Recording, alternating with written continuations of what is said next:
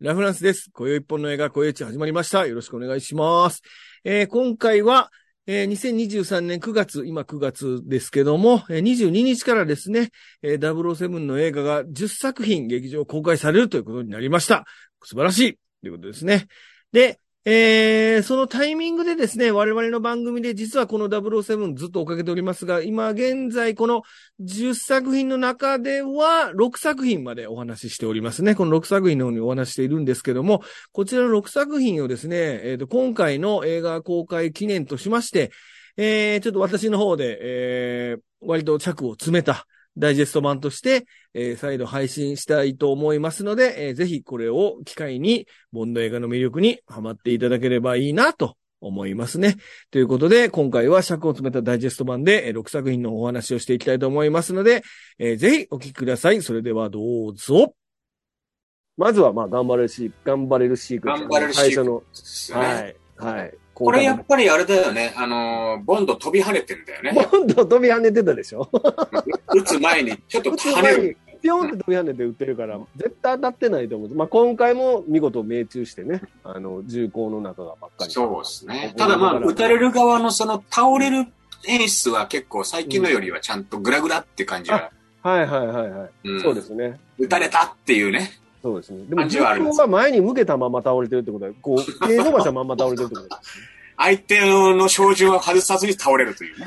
そうそうそうそう。なるほど。優秀なうん殺し屋だったんでしょうね、きっとね。相手もだから情報員なんだよね。きっと頑張れるシークエンスで毎回このくだり珍しいと思いますよ。僕、僕僕らの番組だけだと思いますよ、これ。こんな引っ張んないよね。 ね。はい。あと見どころとしては、その、ん秘密兵器を使ったアクションというのは、まあ今回、あの、その、私ケース持ってますああか、そうですよね。ら。はい。なので、まあ随所にその秘密兵器で、こう、危機を乗り越えるっていうシーンがありまして。うん。はい。で、銃火器好きにはたまらない、この AR7 で、この、あの、組み立て式のライフル。そう。はいこのライフルっていうのが結構、あの、出番が多くてですね、今う回。ん。で、この、あの、敵をを狙撃するために、赤外線照準器うん。要はこう、赤外線で夜でも見えるっていうね、はい。照準器で、あの、相手を狙って撃つっていうシーンがあるんですけども、うんこれ、サイレンサー使ってましたね、これまで。サイレンさんね。これ、大事なんだよね。うん、大事ですね。うんだって、あのーポスターの今回の、うん、あのー、007危機一発のはい。ポスターのその、キャプションが、うん襲い来る 罠、罠、うん全世界の暗殺者に挑む007必殺の小音銃っていう、そこかっていうね。 どんだけ小音銃好きなんだっていう話なんだけど全世界の暗殺者に送るですからね。全世界の暗殺者に挑むあ、挑むか。うん。 007必殺の小音銃っていうあね。ーじゃあ、必殺って言ってんのに、シュッて音がなる。音はならへん。だからもうね、サイレンサーっていうのがスパイの代名詞だと思ってたんだよね。 まあ、まあ、隠密行動の象徴みたいなもんですそうだ サイレンサーっていうのうはね。んうん、確かに。うんこれね、ちょっと一個だけはい話取れるんだけど、はい。この AR7 で狙撃するシーンで、うんうんうん。ボンドが肩を貸すじゃないですか。カス。うん、めっちゃかっこいい、これ。うんで、この撃つ側がトルコの方の、うん要はそのイギリスの諜報そうですあ。のトルコ支局かなんかの人ですね。そうあのケリム・ベイっていうね、うんうんうん。役名の人なんですけど、はい。あのーこの人、この作品が遺作なんですよ。え、そうなんですかっていうのは、この時もすでに末期の癌に侵されてて、えで、気に病んでロサンゼルスでピストル自殺しちゃうんですよ。えええこの映画撮った後に自殺しちゃうから、ええあの、ペドロ・アルメンダリスっていうね、はいはい。役者さんなんですけど、はい要はその最後、そのいわゆるこのダブローで殺しの番号と銃がいっぱい出てくる映画に出た後に、うん。ロサンゼルスでピストル自殺をして死んじゃう。うわーちょっと、ね、で、最後、そのさっきのオリエントル急オリエント急行の中でも、うんうんあとは俺自由に生きるぜ、みたいなこと言って言っね、てましたね。ちょっとね、そういうのを知っててグッときちゃうう感じなんですよね。ん、なるほど、なるほど。ボンドが自分で、まあ、その宿敵だから、そのケそルうですケねリム・ベイに打たせるんだけうど、んうんうん。自分で打たずにね。うん、肩を貸してね、打たせ相る。手のそうライフルを添える、ちゃんとライフルを安定させるために銃、肩でこう支えるんですよね。そうね、うんで、あのボンドが、まあ、その秘密兵器として数々の苦難を乗り越えるんですけど危機を乗り越えるんですけども、はいはい。まあ、その後、えっとホテルに帰ってくると、あのこの色仕掛け作戦の任務を受けてるこのいよいよね。ロマノバそういよいよ登場のこのボンドがある。はいまあ、これも罠なんですけども、首にチョーカーだけつけてそう裸でベッドに入ってる。そうなんです。あの、ボンドがシャワー浴びてる間に、こっそりベッドに忍び込んで、そう、首にチョーカーだけつけて、裸の状態で、うん。はい、出てくるんですけど、我々あの、そう、一瞬だけあの、ちょっとカーテン越しに忍び、ベッドに忍び込んでる姿映るんですけすど、るよね。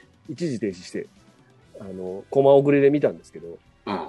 お尻見えてましたね。これでもその、ここで、うん。会って、はい。お二人が言葉交わすじゃないですか。はいはいはいはい。これがちょっとね、エエロチックなんだああ、そうですね。口の大きさの話でしょ。口が大きすぎると思わない私。あだからあ、うん、うん。私にはちょうどいいってね。ああ、うん、で、それ今度ボンドが逆に、期待通りの男かなって聞くと、うん。わかるわ、朝にはってい うね。だけど、まあ全部撮影されてんだけど、そう、ね。これが全部取られてるんですよね。これがいわゆるだから、ボンドに恥ずかしめるっていう作戦なんでそうすだよよねね。。そう彼女といたしてるところをか鏡越しに撮影をしていて、うでん、そのフィルムをこう要は公開することで、えーボンドの恥ずかしめを与え た、与えて殺すっていう。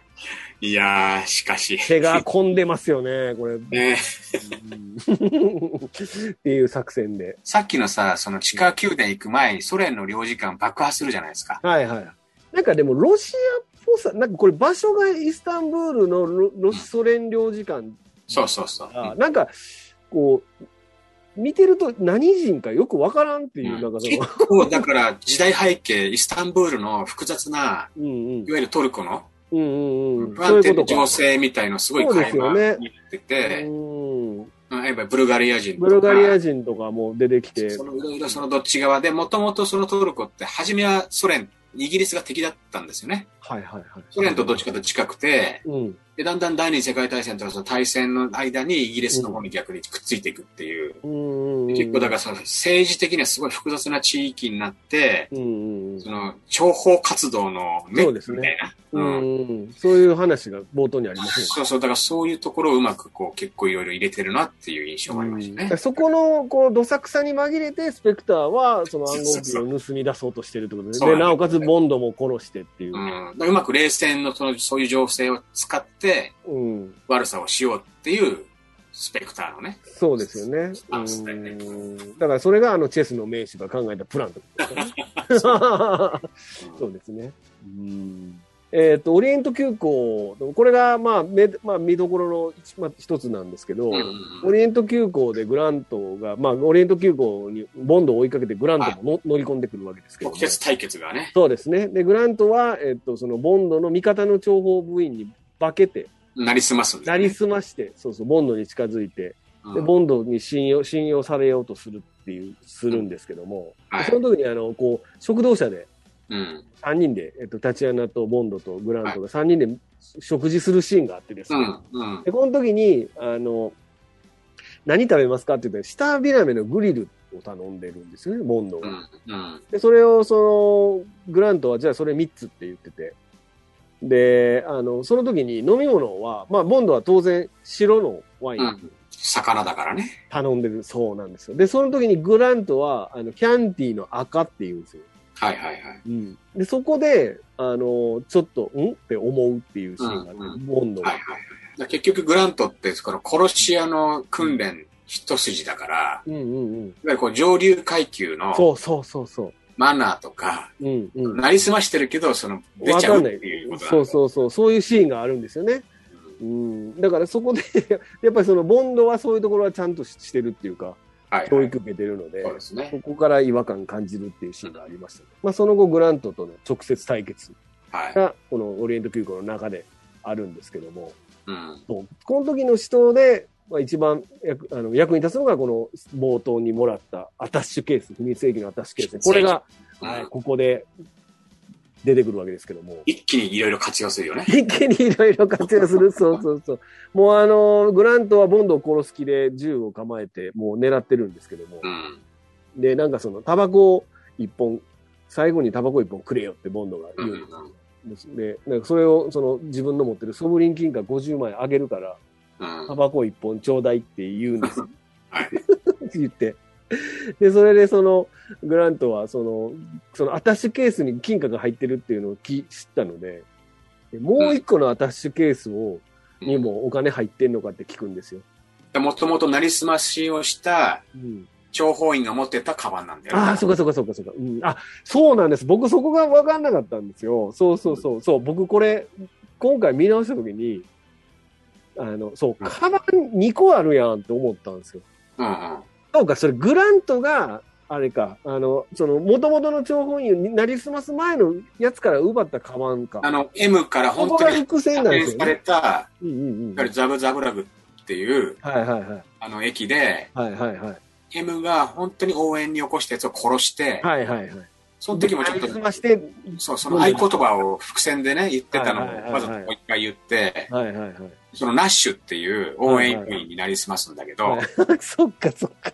その時にカバンも奪うんです。はいはいはいはいはいはい。これが一番最初 M の説明で聞いた004員みんなアタッシュケース持ってるぞっていうう。ん、そこの伏線なんです ね。そうそう。だから別の情報員も持ってたと。はいはいはいはいだ。からその食堂車行く前に、はいグラントのカバンを調べるんだけど、はいはいはい。本当の、本物のナッシュのカバンだから中身は怪しくないんだよね。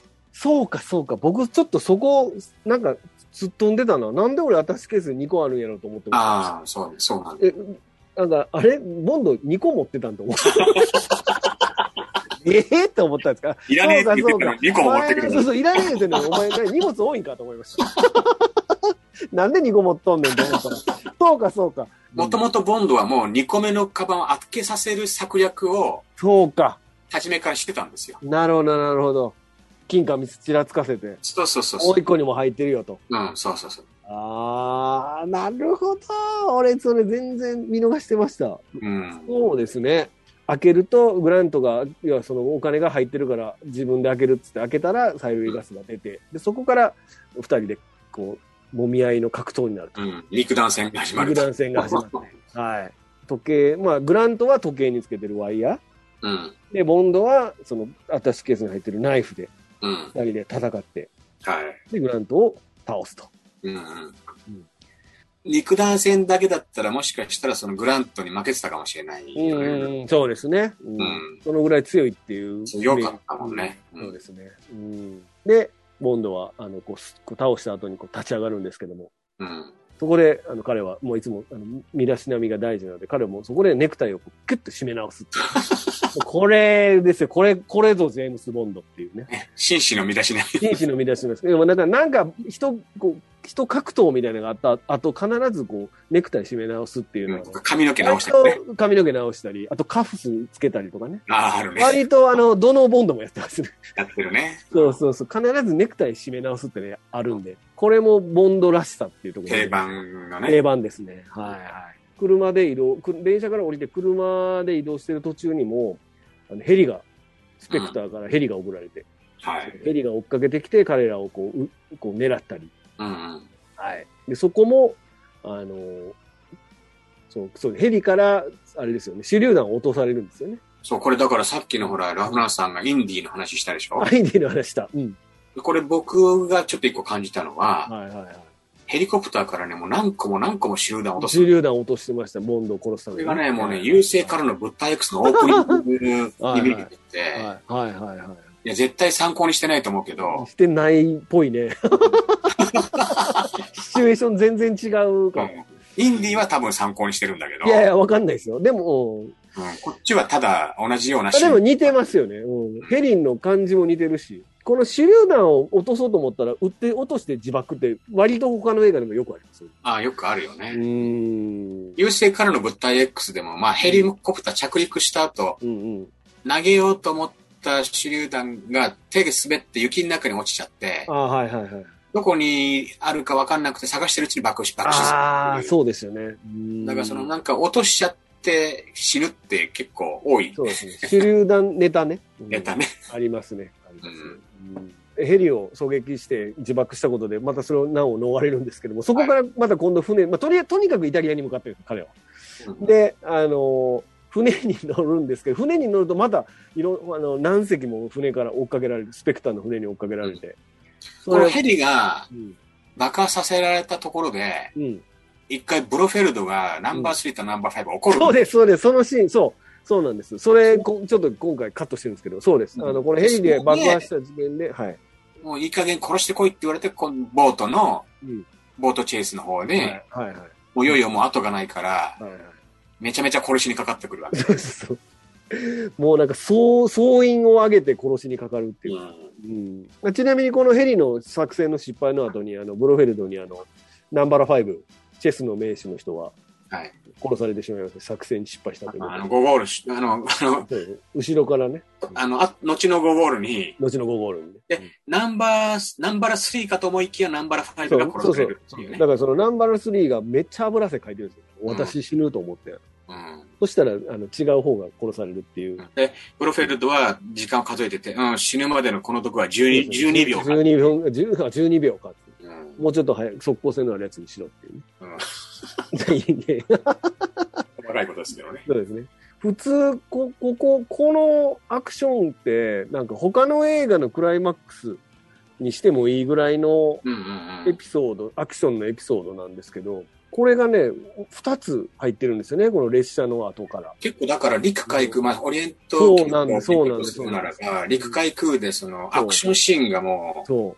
多様性というかね。そうなんです。後半、すごい畳みかけるアクションって、うんまさにこのことやなっていうぐらい。そうですよね。うん。で、無事、ボンドは、ベネチアにたどり着くんですけど、ボンドとタチアナ、ベベネチアにたどり着くんですけども、うん。で、そのベネチアのホテルで、最後のラスト、ラスボスとして、はい。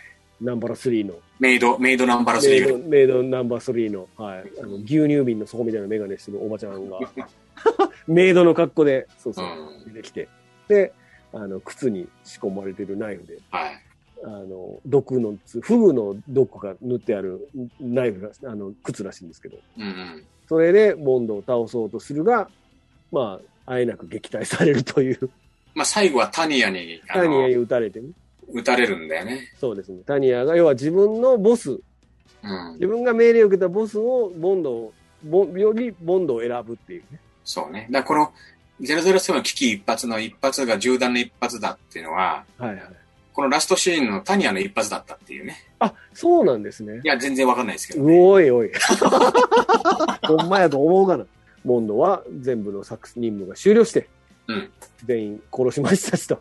で、はい無事、えのベネチアまで来ましたし。これなんでベネチアで来て、亡命する話はどないなんですかね、タチアナは。なんなのね。とりあえずでもこ の、とりあえず元の場所所に帰ってきたってことですね、そうタだチよアナがね。ね。タチアナの元々のう、んそのベネ、ベネチアのうん支局の子だっにたん帰だってきたってこと。そうそうそうそうそう。でそこに帰ってきて、まあ結局はだから、あの、亡命の話とかも、だからいなかったことにするってことですうよね。ん。うん。うんで、そこで、二人はそのベネチアのゴンドラに乗って、うんまあ熱いラブシーンがあり、お約束のね。お約束のね、ラブシーンがあって、そこでエンドと。